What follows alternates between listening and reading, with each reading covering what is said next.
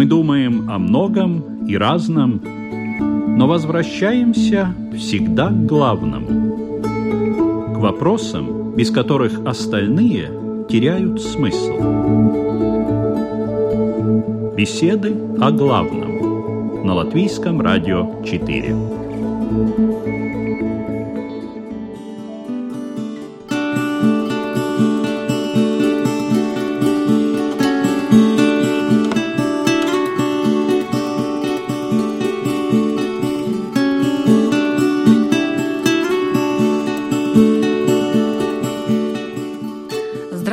Уважаемые радиослушатели! Сколько бы ни существовали разные религии, их регулярно пробовали на зуб критически настроенные люди. Кстати, часто они сами были верующими, но сомневались в некоторых положениях. Например, известный российский писатель Лев Толстой был не согласен с существенными моментами церковной жизни, захотел переписать Евангелие и, в конце концов, создал свой идеальный вариант проживания с Богом, который был принят, кстати, достаточно большим числом людей, названных толстовцами. Чем это закончилось? В конце концов, Толстой хотел вернуться в лоно православной церкви, но не успел этого сделать. Умер.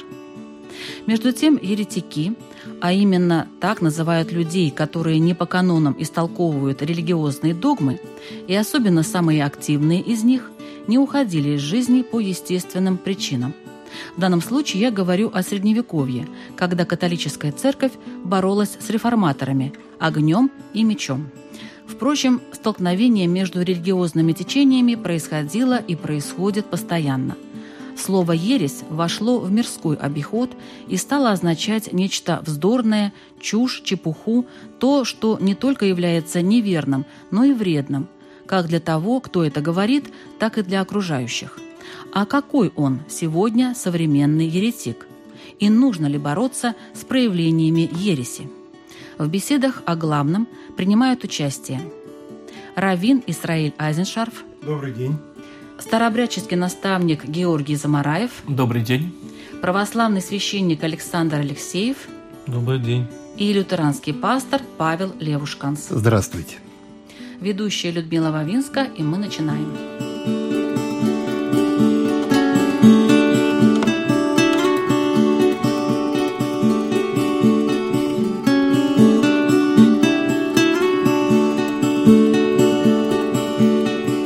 Первый вопрос я хотела бы задать э, православному священнику, отцу Александру. Скажите, пожалуйста, в православии что такое ересь? Ну, это слово, этот термин, он пришел к нам из греческого языка. В буквальном переводе на русский язык означает выбор, направление или учение. Ересь, в отличие от догматов, является частным богословским мнением, которое вырвано из контекста общехристианского учения и которое противопоставляется учению церкви. Первоначально это слово оно не имело такого негативного значения, оно использовалось применительно к различным философским течениям, различным школам. Так могло быть названо даже мировоззрение. Религиозная партия, исповедовавшая то или иное учение, также могла называться ересью.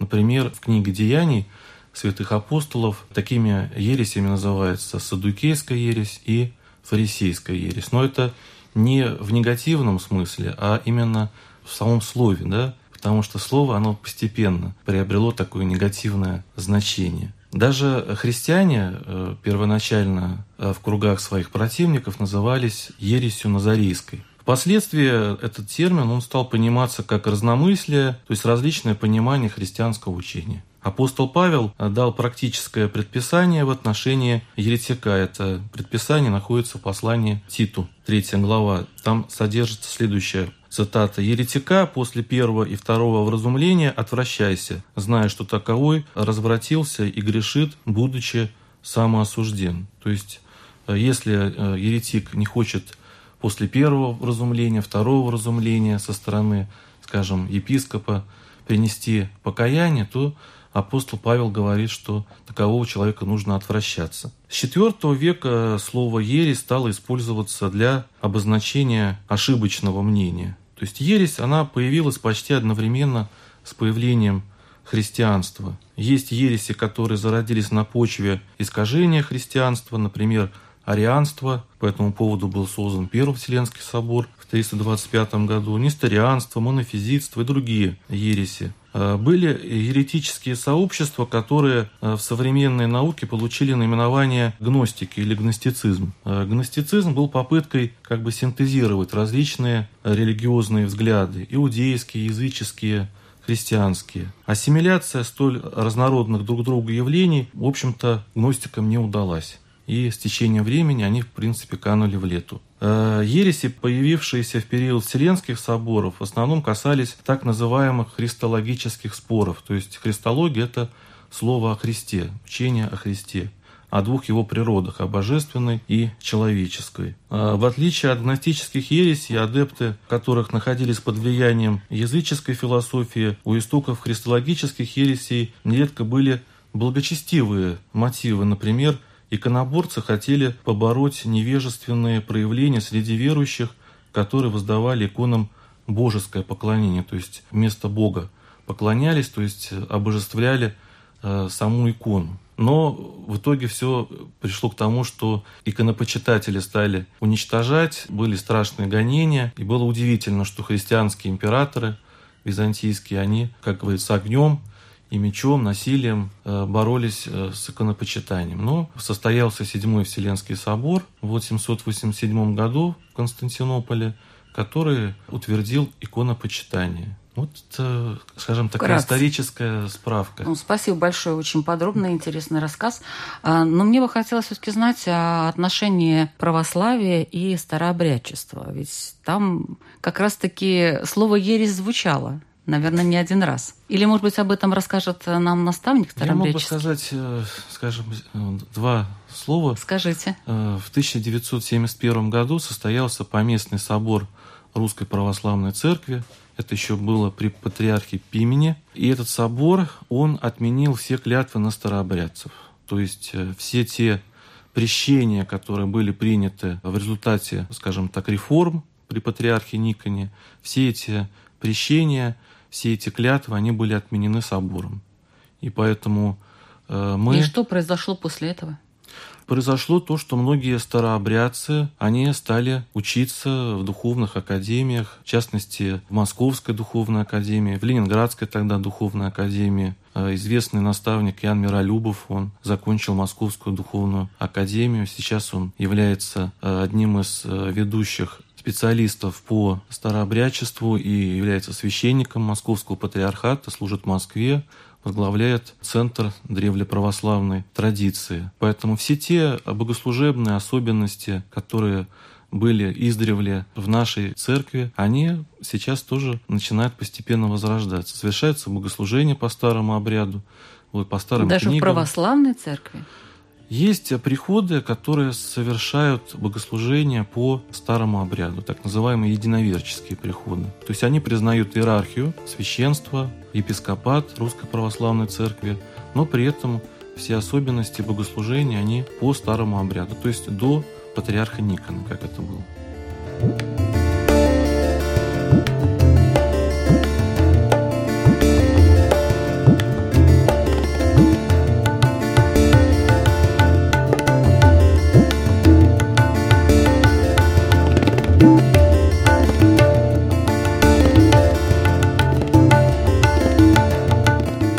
Старообрядчество. Вот расскажите про свое понятие о а, ереси.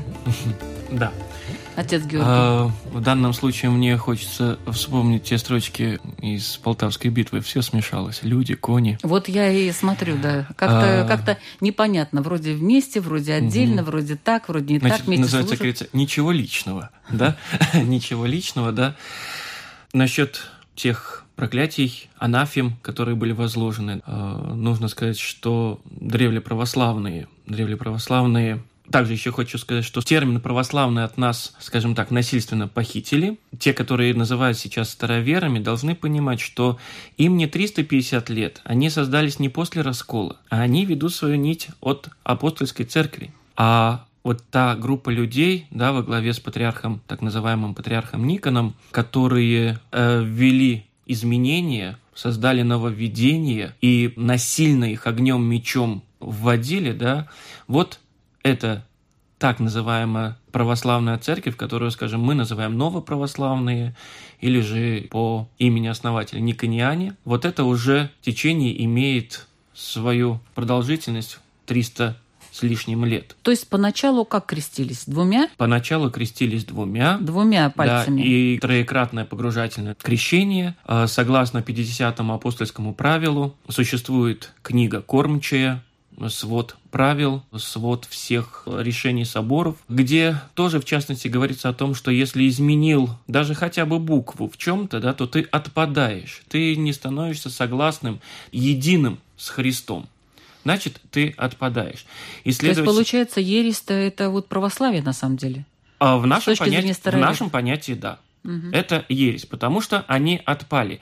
Они изменили очень многие вещи, потому что, например, древняя православно-поморская церковь со времен крещения Киевской Руси никогда не изменяла текста символа веры, не изменяла написание имени Иисуса Христа было с одной «и», а до сегодняшнего дня употребляет исключительно лишь истинное погружательное крещение, следуя 50-му правилу святых апостолов. Не изменяла текст молитвы при совершении таинства крещения, никогда не переменяла форму перстосложения при крестном знамени, никогда при крестном ходе не ходила против солнца, не изменяла текста молитвы Святому Духу в молитве Царю Небесные, в молитвословии не изменяла молитву «Аллилуйя», в молитвах для поклонения всегда употребляла восьмиконечный крест – до сегодняшнего дня сохранили древний византийский как подлинно духовный стиль иконописания и до сегодняшнего дня сохранила знаменный унисонный церковный распев. И даже изменив перцосложение, изменив чин крещения, это уже человек отпадает. И, следовательно, какой нам толк с того, что те, кто отпали,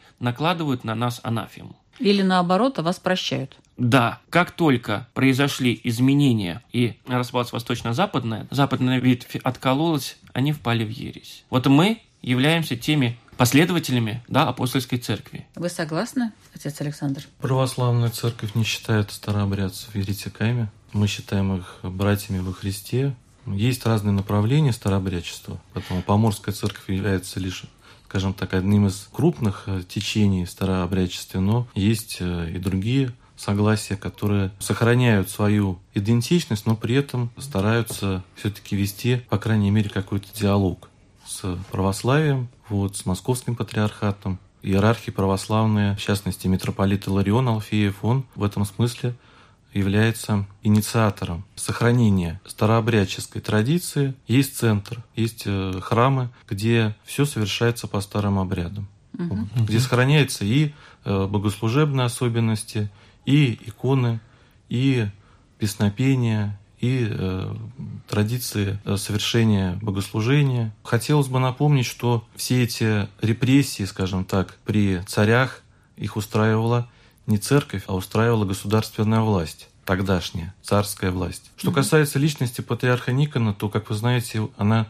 очень трагическая. Он был низвергнут с патриаршего престола и закончил свою жизнь в очень сложных обстоятельствах. Поэтому я бы не хотел сейчас никого ни в чем обвинять, но все эти запрещения, все эти анафемы, да, которые были приняты тогда, они все отменены ныне. И церковь может только сожалеть, что такое вот э, произошло. Это была великая трагедия для русского народа, и это незаживающая рана, она до сих пор не уврачевана, к сожалению. Да, вот именно, что основателем этой реформы был патриарх Никон, желая власти. 16-летний э, э, Алексей Михайлович поддался уже влиянию, да, как молодой парень видит перед собой какого-то власть такого имущего, крепкого, казалось, как ему духовно. Но то, что вы сказали, Александр, это ничего другое, как просто уловки такие мягкие, отходы, да, что нет, ну, все мы все хорошие, да, мы вас считаем. Нет, если вы меня попросите в жару воды попить, я вам воды дам, да, но все, что касается вопросов веры, незыблемо все пройдет, все пропадет, да, но ни одна йота, как сказал Христос, да, ни одна йота с моего закона, да, не придет и не применится.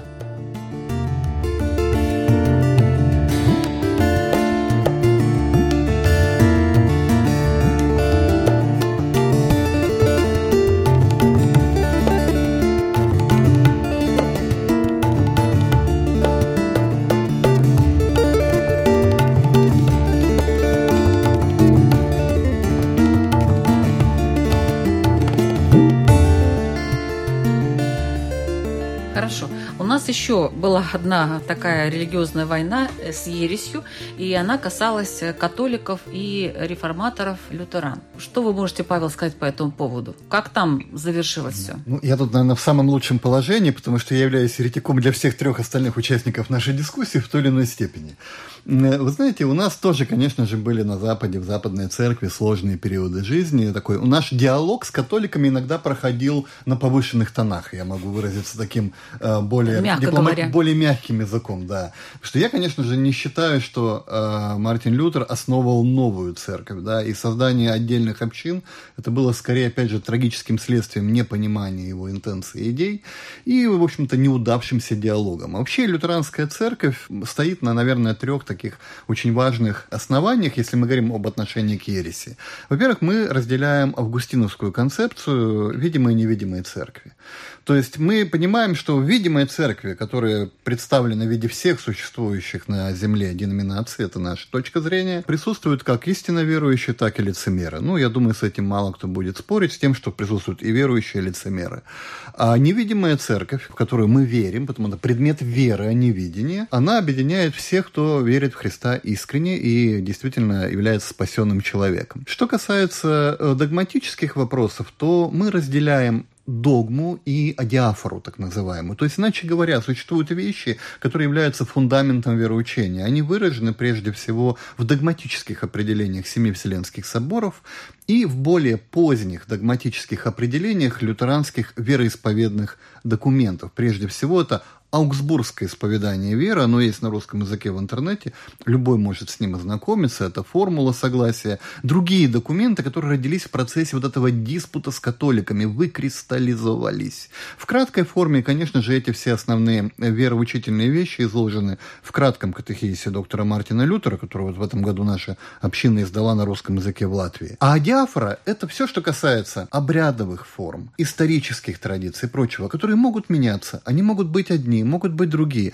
Поэтому в лютеранской церкви не существует единообразия литургического. Есть разные литургические традиции от братских общин, которых, наверное, внешне не отличишь от собраний евангельских христиан-баптистов, до высокоцерковных общин, которые служат литургию иногда даже более пышную и более торжественную, чем наши братья-католики. Есть даже лютеране восточного обряда, служащие литургию Иоанна Златоуста в Северной Америке и, конечно же, в Украине. Мы являемся церковью конфессиональной. Это, наверное, единственная церковь, которая основана, ну, не единственная, но первая, наверное, в западной традиции, целиком и полностью на вероисповедных документах. Поэтому лютеране могут отличаться, как будто это разные церкви, но между нами не есть нечто общее. Мы все следуем одному и тому же исповеданию веры.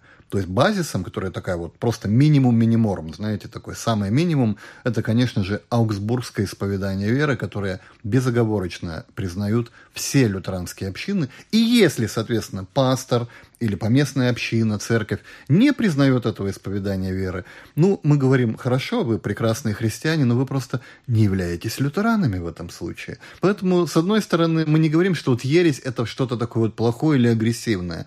Это некая часть, некий процесс этого внутреннего диалога внутри христианского мира. Наши внутрисемейные споры. То есть мы можем ругаться, мы можем спорить друг с другом, но все равно это, знаете, спор между дядей и бабушкой на кухне, да? Это это, это наша одна большая семья. Конечно же, да. Мы всех считаем братьями и сестрами. Мы признаем таинство крещения всех тринитарных церквей, то есть тех церквей, которые используют формулу во имя Отца и Сына и Святого Духа. И мы ведем диалог со всеми церквями в Латвии, в мире на мировом уровне, и даже участвуем активно в межрелигиозном диалоге, прежде всего с нашими братьями иудеями, с нашими собратьями по планете Земля мусульманами, с буддистами, с индуистами и с другими представителями других религий. Вот как хорошо сказали, Павел.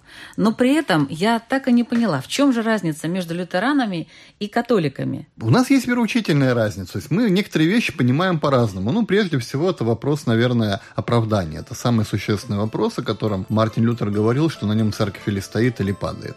Мы считаем, что мы ничего не можем добавить к сделанному и совершенному Иисусом Христом. Поэтому все наши добрые дела, все наши добрые поступки, все наше благочестие являются не причиной нашего оправдания, а следствием того, что Бог нас возлюбил первым.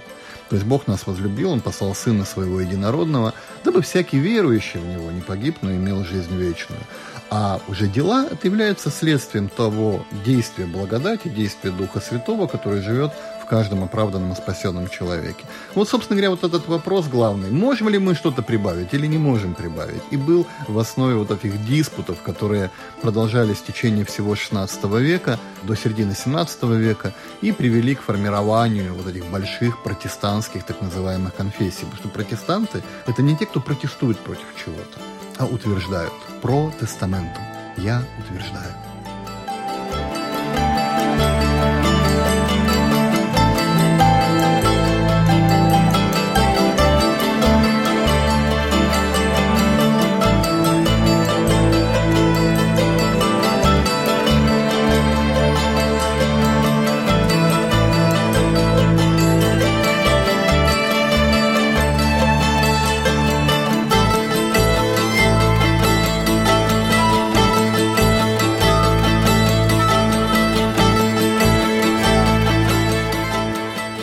Переходим к иудаизму и к нашему раввину Израилю. И я хочу у него спросить. Ну, во-первых, я попросила бы вас немножечко оппонировать, так как у нас нету представителя католичества, к сожалению, не смог прийти, э, оппонировать пастору Павлу. И э, второе, а есть ли ересь в иудаизме? С еврейской точки зрения, каждый человек рожденный, он получает тело от мамы с папой, а душу от Бога. С еврейской точки зрения каждый из нас сын Бога и дочь Бога.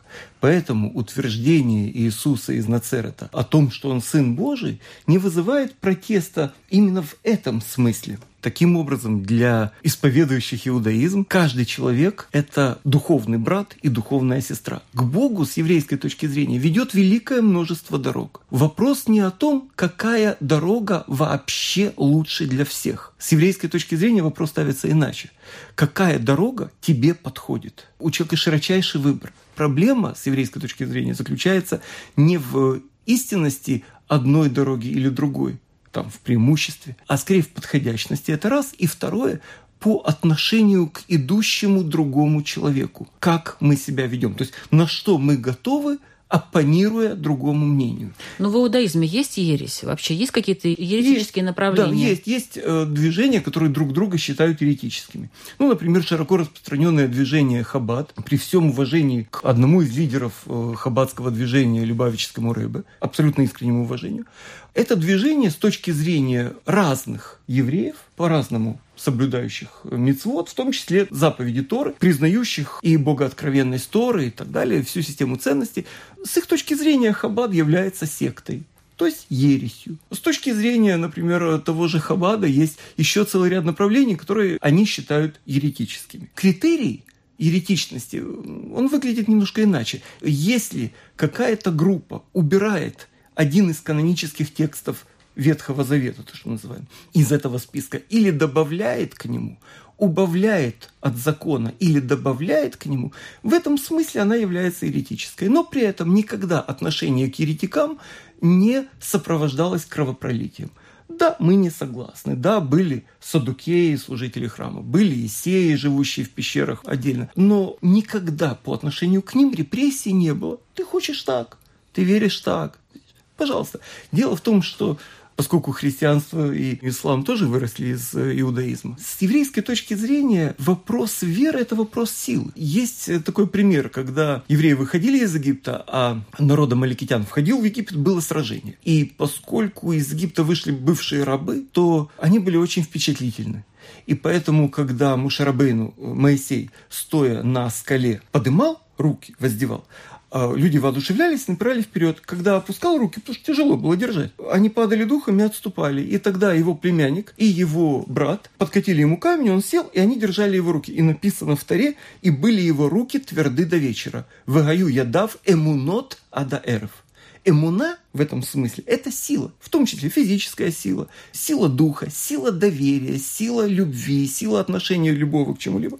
На современном иврите возвратный глагол это нот означает тренироваться, просто тренироваться, усиливаться. Таким образом, с еврейской точки зрения, не э, вера, как проявление силы духа или еще какой-либо, является концептообразующей, да, концептуально значимой. Религиозная концепция – это концепция знания. В Таре есть целый ряд моментов, которые апеллируют не к эмоции, не к силе убеждения, веры, харизме и так далее. Они апеллируют к разуму, к анализу и так далее. Поэтому на иврите религия называется дат, знание. Эта точка зрения позволяет нам э, достаточно мягко и терпимо относиться к другим проявлениям религиозности, с одной стороны. С другой стороны, с еврейской точки зрения, все, что вышло из прушин, из фарисеев, и, кстати, Павел тоже себя называл фарисеем, кстати, да, все это по отношению к мейнстриму иудейскому является ересью. Но при этом это не то, что мы пытаемся изменить или негативно оценить. Хочешь так, пожалуйста. Хочешь иначе, тоже пожалуйста.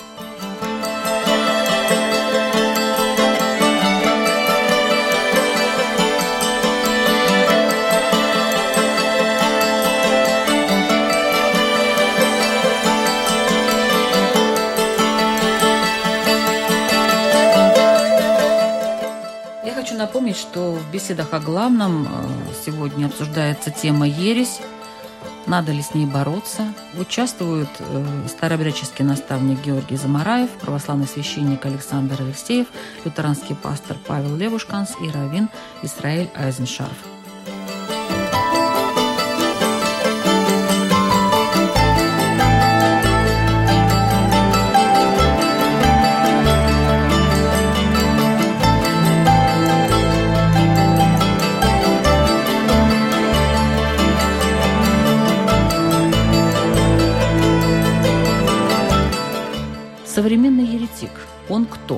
Я прослушала вас всех, вы все очень миролюбивые, более-менее, более-менее э, стараетесь как-то сгладить острые углы, объяснить все с точки зрения э, всеобщего вселенского добра.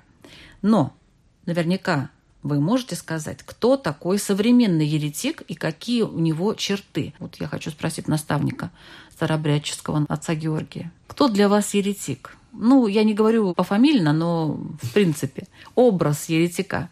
Что это за человек? Какими чертами он обладает? Что он проповедует, например, или какое у него мировоззрение?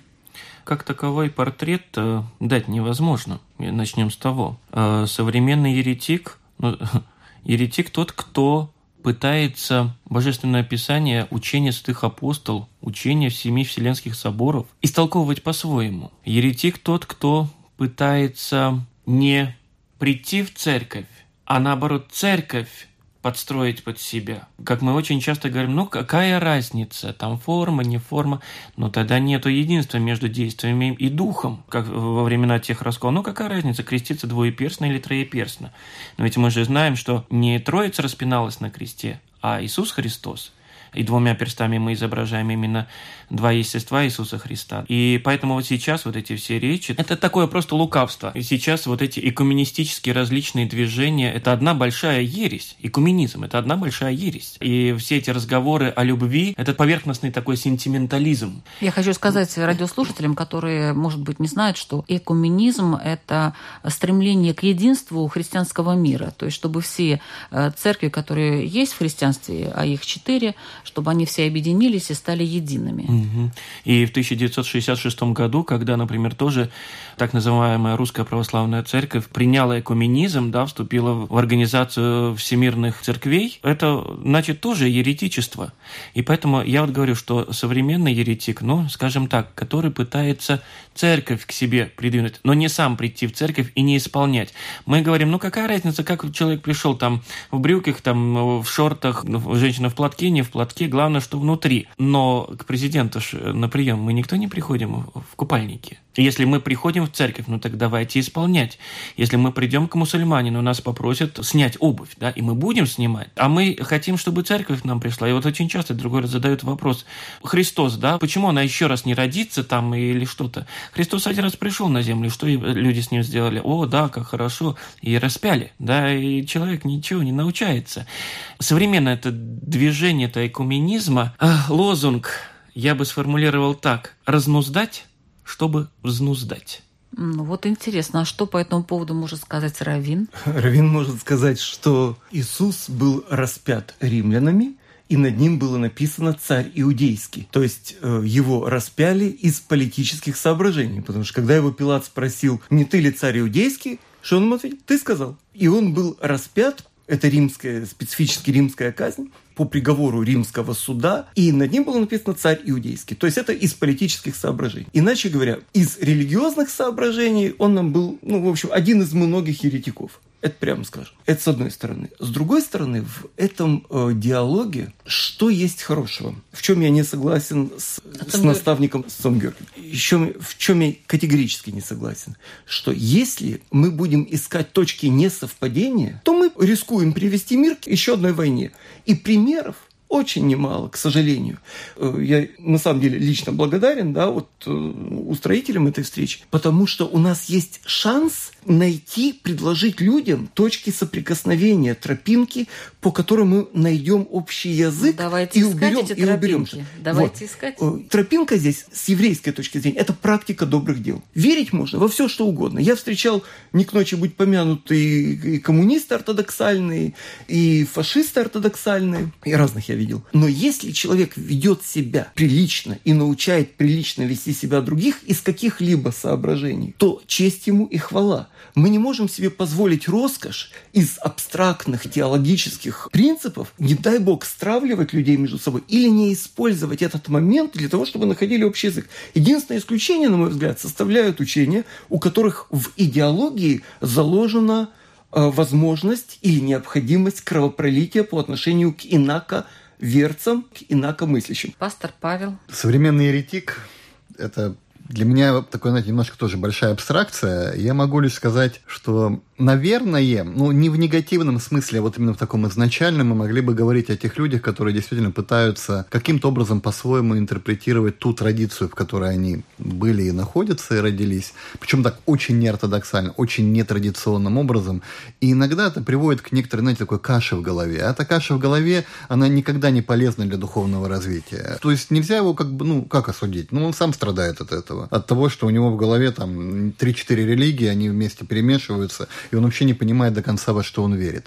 Ну, вот, наверное, вот таким вот образом. Что же касается экуменизма, то я, будучи основателем, сооснователем, не единственным, конечно же, такой достаточно долго живущей уже экуменической организации, экуменическое сообщество святого Франциска Осиского, это братство международное, людей, которые разных конфессий, но живут они в рамках духовности, предложенной католическим святым Франциском Осиским. Ну, то есть вот радость, простота жизни и прочее. И у нас там есть католики, баптисты, православные, пятидесятники, лютеране, конечно же, есть. Мы учимся быть вместе, находить общие пути соприкосновения. И инструментарием для этого являются две вещи. Первое – это не осуждать, а вдохновляться позитивными примерами другого человека. А второе – это исповедовать принцип «не делай другому то, чего сам не желаешь, чтобы делали тебе. Либо же второй вариант – поступай с ближним так, как хотел бы, чтобы поступали с собой. Смешать невозможно. Мы прекрасно понимаем, что направления останутся разными.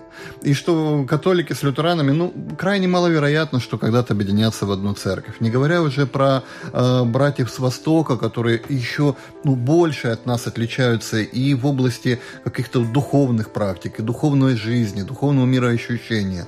Но мы можем понимать, что да, мы разные, но мы все дети одного отца, и учиться друг у друга. Я, например, очень многому учусь у наших православных братьев, очень многим вещам.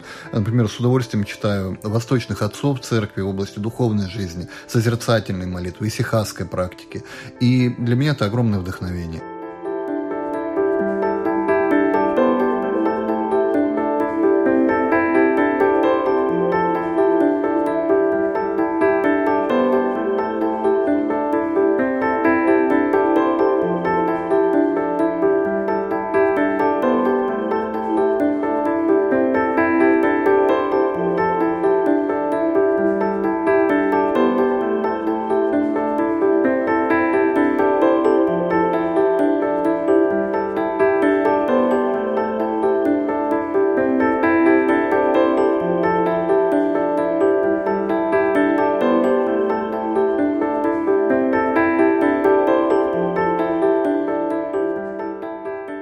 Александр, ваше мнение?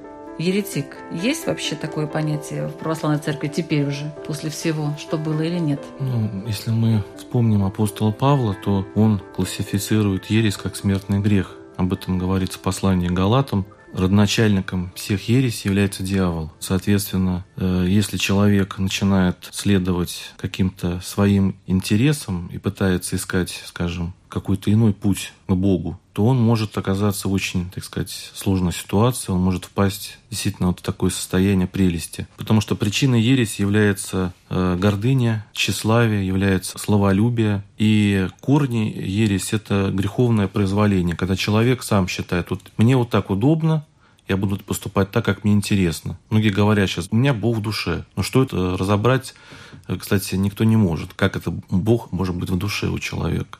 Задавали вопрос, если среди еретиков истинно верующие люди. Но мы тоже должны вспомнить Священное Писание апостола Якова, который говорит, и бесы веруют и трепещут. То есть бесы, они являются самыми, что ни на есть, истинно верующими, потому что они не просто, скажем так, верят, они знают, что Бог есть. Мы все люди, да, мы, мы верим на основании того, что доверяем своей конфессии, своей религии, отеческой вере, потому что у меня не было, скажем, поиска веры. Я родился в православной семье, вся моя семья была верующей, православной. Мой крестный был священником, отец которого сидел в лагере, погиб в сталинские годы. Поэтому я бы хотел э, еще раз, как вот оппонируя старообрядческому наставнику сказать, что мы не заигрываем со старообрядчеством. У нас нет этих своих каких-то игр или интересов. Это есть искренняя попытка найти, скажем, формулу для диалога, для того, чтобы мы смогли каким-то образом начать общаться. Но э, мы не ставим целью кого-то уверить в нашей истине, кого-то убедить, что мы правильные, да. Нет, если люди не видят, э, не чувствуют, то насильно мил не будешь. Что касается портрета современного еретика, я обратился к своим коллегам, священнослужителям, и среди них был один выпускник нашей семинарии рижской, вот, и он мне э, дал некий портрет современного еретика. И вот что он написал, что наитипический еретик нынче – это обыватель. Обыватель, то есть чадо мира сего. Вот обычный человек, который говорит, что Бог у меня в душе. Обычно это такой теплохладный человек, абсолютно, в религиозном смысле теплохладный человек. Он готов верить там, не знаю, сегодня в одно, завтра в другое, свои какие-то представления о Боге. Церковь, конечно, она пытается, православная церковь пытается объяснять, что если ты хочешь обрести путь к истине, то старайся следовать тому пути, который указал Господь в Священном Писании. Поэтому все догматы церкви, которые мы исповедуем, они все основаны на Священном Писании. Есть вопросы, которые являются предметом каких-то размышлений, богословских мнений, частных богословских мнений. Но все догматы, которые устанавливались на Вселенских соборах, они устанавливались согласием отцов. Поэтому э, если человек хочет, с нашей точки зрения, с православной точки зрения, обрести подлинный путь к Богу, то он должен следовать именно тем догматам, наставлениям, которые сохраняются в церкви. Что касается истории Русской Православной Церкви, то все-таки она началась не со времен патриарха Никона, она началась со времен крещения Руси. Вот, и все-таки наша церковь, она объединяет большую часть нашего русского народа, украинского, белорусского народа. Церкви есть э, поместные, вы знаете, есть 15 поместных православных церквей, то есть это не просто какая-то маленькая группа, а это действительно Вселенская Церковь. Что-то хотели сказать? Э, да, я хотел только добавить то, что вот мы говорим, что надо искать точки соприкосновения. Давайте вспомним для начала, что Бог один, это мы все всегда говорим, Бог один. Ну какая же разница, Бог один. Но и веру после себя он оставил одну. Не 250 религий, да, и свыше 2500 всяких христианских только направлений. В той же самой книге Кормчая четко сказано, как принимать еретиков обратно в церковь через крещение, но при этом они теряют какие-то свои там статусы, уровни, должности и все прочее. Почему, например, невозможно слияние русской, так называемой русской православной церкви и древлеправославной? Мы говорим, хорошо, давайте, через крещение вы приходите к нам, нам, но тогда тот же самый патриарх Кирилл теряет свой статус и прочее, прочее, прочее. Очень многие цепляются в власть. Это такая структура там развита. Поэтому, если мы хотим искать духовные какие-то единства, точки соприкосновения, ну давайте тогда и придем в единую веру. А мы хотим каждый оставаться на своем месте, но... Нет, давайте уж тогда все, все придем к единой вере. Вот, вот возьмите вот мы э, евреев, говорим. также возьмите мусульман. И вот я о чем и говорю, что Буддистов. Бог один что и веру оставил после себя одну, да? А не так вот, как мы.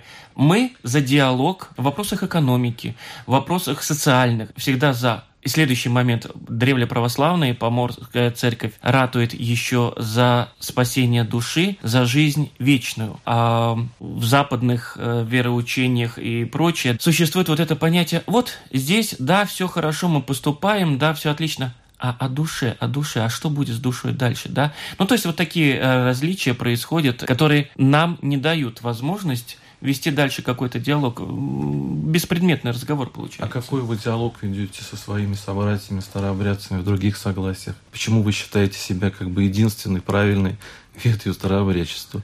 Ну, потому что вышли-то из той Руси, через Соловецкий монастырь, через а другие, Поморье. А другие согласия? А другие согласия начали тоже откалываться? Тоже начали От разветвляться? Да, конечно.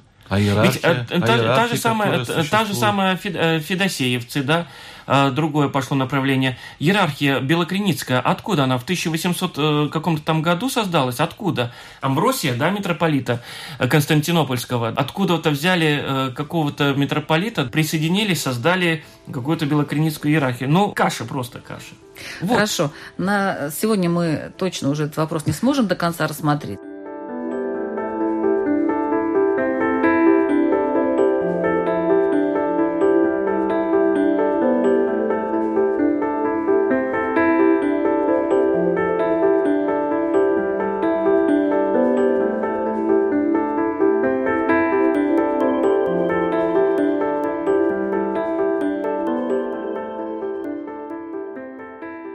На этом мы пока завершаем. Э, сегодня была тема э, «Ересь. Надо ли с ней бороться?» Этот вопрос мы не успели рассмотреть все-таки, надо ли с ней бороться. Э, вообще, чем может быть полезна ересь, кстати? Может быть, это двигатель прогресса, кто знает. Во всем есть и минусы, и плюсы. Но сегодня, я думаю, получилась интересная, содержательная беседа, и я благодарю ее участников. Это Равин Исраиль Азеншарф, лютеранский пастор Павел Левушканс, православный священник Александр Алексеев и старообрядческий наставник Георгий Замараев. Спасибо большое. Э, хотелось бы вопрос, чтобы вы задали нашим радиослушателям, если вы считаете это нужным, или, может быть, какой-то совет дадите. Пастор Павел. Я бы хотел посоветовать только одно. У каждого из нас, конечно же, есть разномыслие, и наверняка даже человек, принадлежа к одной церкви, не во всем согласен с тем, что ему говорят.